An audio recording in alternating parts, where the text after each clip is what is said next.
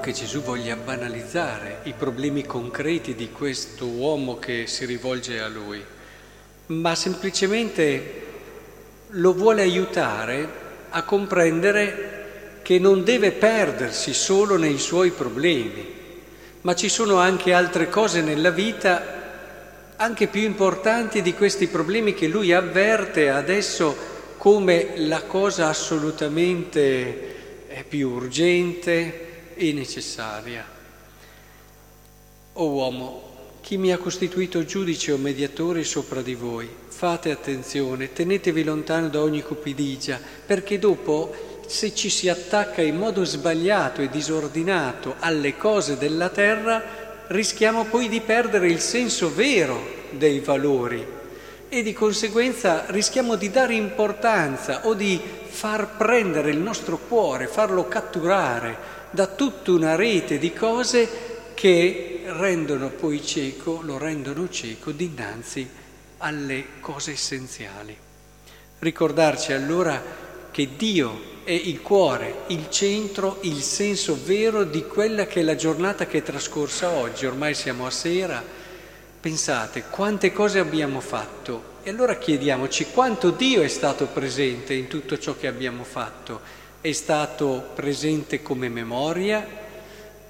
ricordando, fatelo spesso, le cose belle, le cose grandi, le cose ricche che hanno riempito la nostra giornata, fatelo al mattino appena alzate, la nostra storia,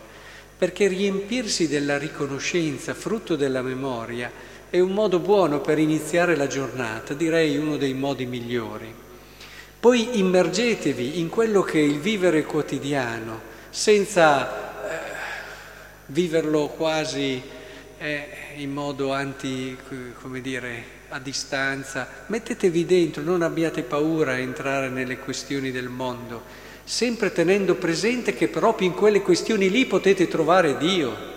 ed è lì che noi dobbiamo cercare Dio. È chiaro che non lo possiamo mai trovare in un modo definitivo e questo è bello perché ci mantiene sempre freschi e giovani, come Agostino diceva, dopo averlo trovato ricominci a cercarlo.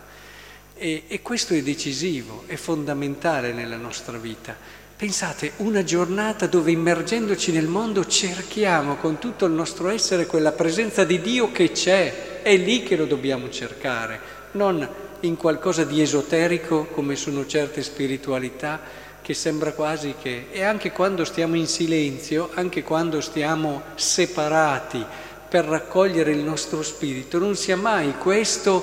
un qualcosa che ci separa dal mondo, ma sia come un salire sul monte per guardare meglio il mondo e per renderci conto meglio di come il Signore opera e agisce nella nostra quotidianità.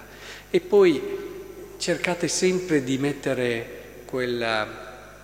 come si fa appunto anche a chi cucina, che mette sempre quell'ultimo tocco finale, che è quello poi che dà quel sapore decisivo, quella speranza che vi fa guardare avanti con fiducia, certi che Dio non vi abbandonerà mai,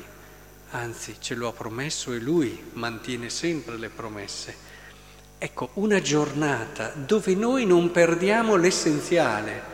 ma che sempre, ecco, qui non è qui adesso ah, l'avere il bene, non l'avere il bene, non è lì il problema di fondo, è che a volte, avendo tante cose o immergendosi troppo nelle cose, si perde di vista l'unica cosa necessaria. Ecco, in questo il Signore ci possa aiutare e mantenere il nostro cuore sempre aperto, guidato e sostenuto dalla fede.